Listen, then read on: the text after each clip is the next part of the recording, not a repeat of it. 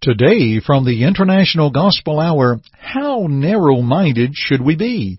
And what does the Bible say about the King of Glory? Questions and answers are just ahead from the International Gospel Hour. Stay tuned. On Jordan's stormy banks I stand. Hi, this is Jay Webb for International Gospel Hour. For almost 90 years, Churches of Christ have proclaimed God's Word through International Gospel Hour. You are about to listen to another Bible based lesson with Jeff Archie of International Gospel Hour, starting now. I am bound for the promised land.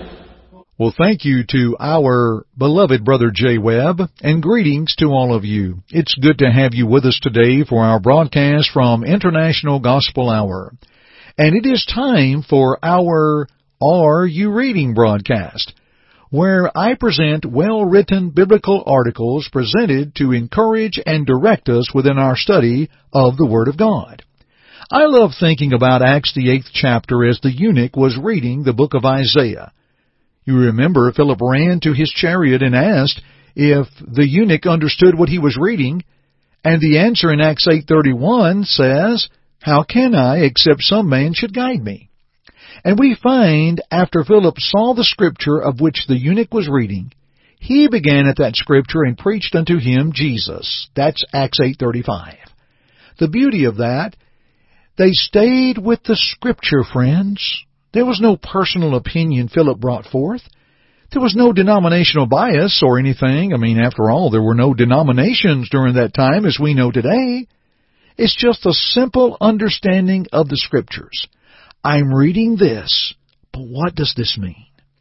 Now, with our article segments today, we'd like to reach back to, if you will, a Philip of days gone by who's going to join us in our chariot and help us to understand God's will.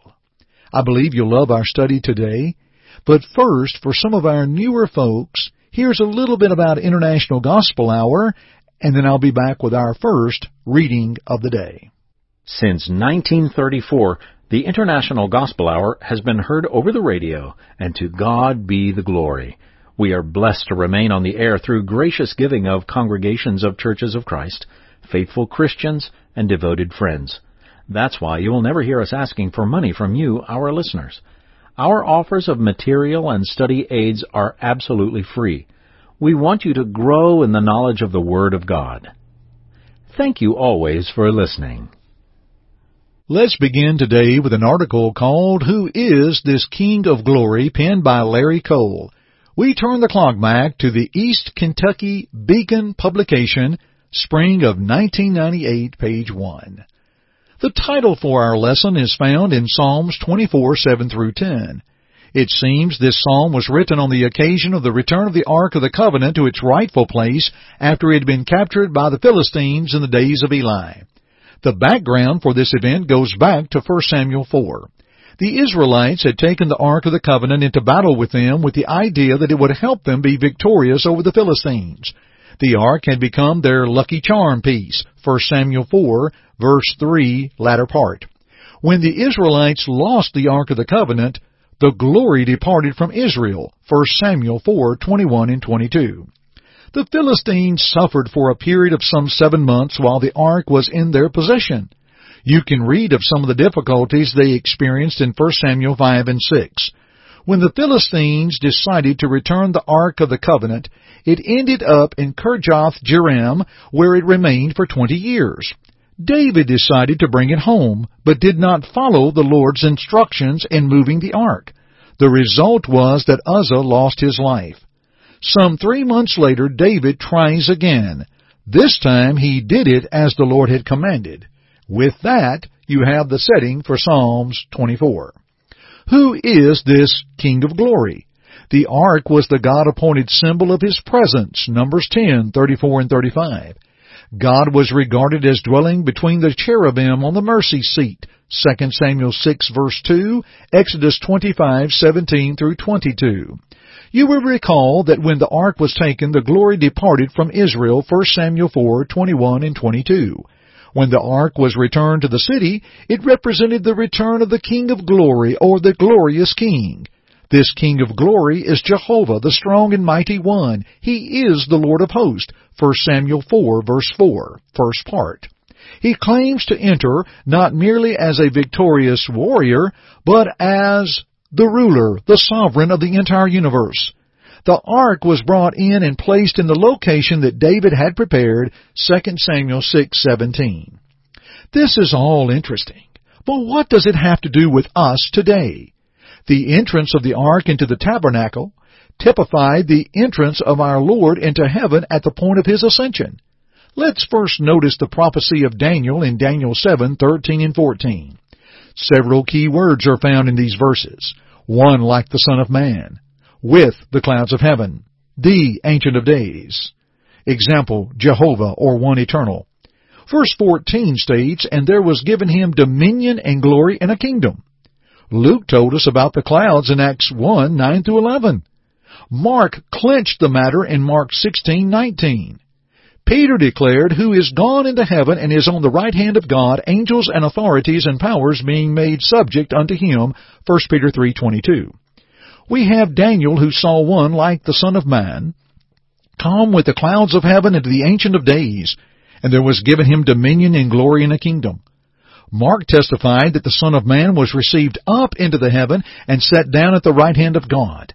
Peter states that he is on the right hand of God with all subject to him. Christ was worthy to receive glory.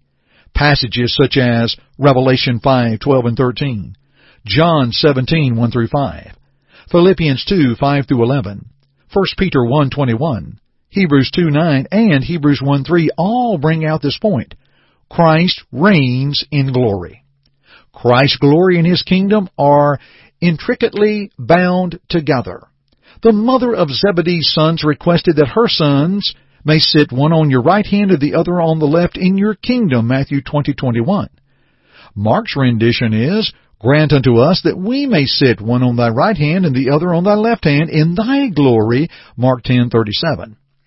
Christ is now reigning as king, 1 Timothy 6:13 through 16, 1 Corinthians 15:24 through 26, Acts 2:33 through 36, Hebrews 12:28, Colossians 1.13 and Revelation 1.5 and 6. Brother Cole concludes, Who is this King of glory? Jesus the Christ, who is seated at the right hand of God. When Jesus began to reign, He came into that glory. He conquered sin, sorrow, the grave, and death, and is now reigning as the King of glory. There is a future glory for those in Christ, 2 Timothy 2.10, 1 Peter 5.10 and 11. For those outside of Christ, they shall be punished with everlasting destruction from the presence of the Lord and from the glory of His power. 2 Thessalonians 1 and verse 9. What an awesome article, friends. And it's articles such as these we like to bring and share with you. And thankful for our friend Larry Cole and his article, Who is this King of Glory? An Old Testament question with a New Testament application. You'll probably hear more of these in future broadcasts of International Gospel Hour. Now, friends, not only do we appreciate you listening to our broadcast, but we'd like to share with you some things that we make available.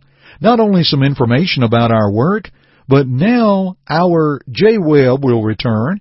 He wants to tell you about our free Bible study course that's available by mail. We'd love for you to give it a try, and it's absolutely free. You're under no obligation. Let's listen to our Jay Webb with the details. Friends, the International Gospel Hour offers for free a Bible study course available by mail. That's right. At your own pace, you can study the Bible in your own home. It's free. Give it a try. Please call toll free at 1-855-IGH-6988 and leave your name, address, and just say home study. That's it. You may also go to our website at internationalgospelhour.com, click on the Contact tab, and leave us the same information name, address, and type Home Study in the message box. We'll send it right away. Thank you for your interest in the things that be of God. And now, friends, we return to earlier days of the Gospel Gleaner publication. We're thankful to offer the Gospel Gleaner to our listeners absolutely free. If you go to our website at internationalgospelhour.com and click on the resource tab, scroll down and you'll see some information about the Gospel Gleaner, a publication you can receive. It's free and it's offered four times a year. I turned back the clock to some earlier episodes. I'm sorry, not episodes, but editions, shall I say. This is an episode. That's an edition of the Gospel Gleaner. The late Carol Seitz and his article, How Narrow-Minded Should We Be? Some folks feel that we in the church are too narrow-minded. As a preacher, I have sometimes been accused of being narrow-minded because of insisting upon the Christian forsaking all to follow Christ. But isn't all of life narrow? Isn't success to be found only by passing through the narrow gate and down the straight way? Consider a couple of the following. There is no room for broad-mindedness in the chemical laboratory. Water is composed of two parts hydrogen and one part oxygen. The slightest deviation from that formula is forbidden. There is no room for broad-mindedness on the athletic field. The game is played according to the rules with no favors shown for charity's sake. Now, why is it that we expect broad-mindedness to rule in the realm of religion and morals? Jesus said in John 8:32, "You shall know the truth, and the truth shall make you free." He prayed, "Sanctify them by your truth; your word is truth." John 17:17. He plainly stated, entered by the narrow gate, for wide is the gate and broad is the way that leads to destruction, and there are many who go in by it." Because narrow is the gate and difficult is the way which leads to life, and there are few who find it. Matthew 7:13 and 14. And Brother Seitz concludes his article, Where do you fit? Which do you choose? Dear friends, we are to be as narrow-minded as God is. That's a worthy thought. Awesome article, awesome reminder today. Now, from time to time on our broadcast from International Gospel Hour, you'll hear what we call our Are You Reading or article segment. We use Are You Reading as a nod to our first speaker, V.E. Howard, who was well known to say, Are you listening? Well, let us keep reading good things based on the Word of God. And we'll continue these studies together at another time. Thank you so much for joining me today on the International Gospel Hour radio broadcast. I'm Jeff Archie, and friends, as always, Keep listening. You Thank you for listening to our broadcast today. To God goes all the glory, and we hope that our study today will draw you closer to His Word to walk in His way. To listen to it again or other broadcasts, please visit our website at internationalgospelhour.com.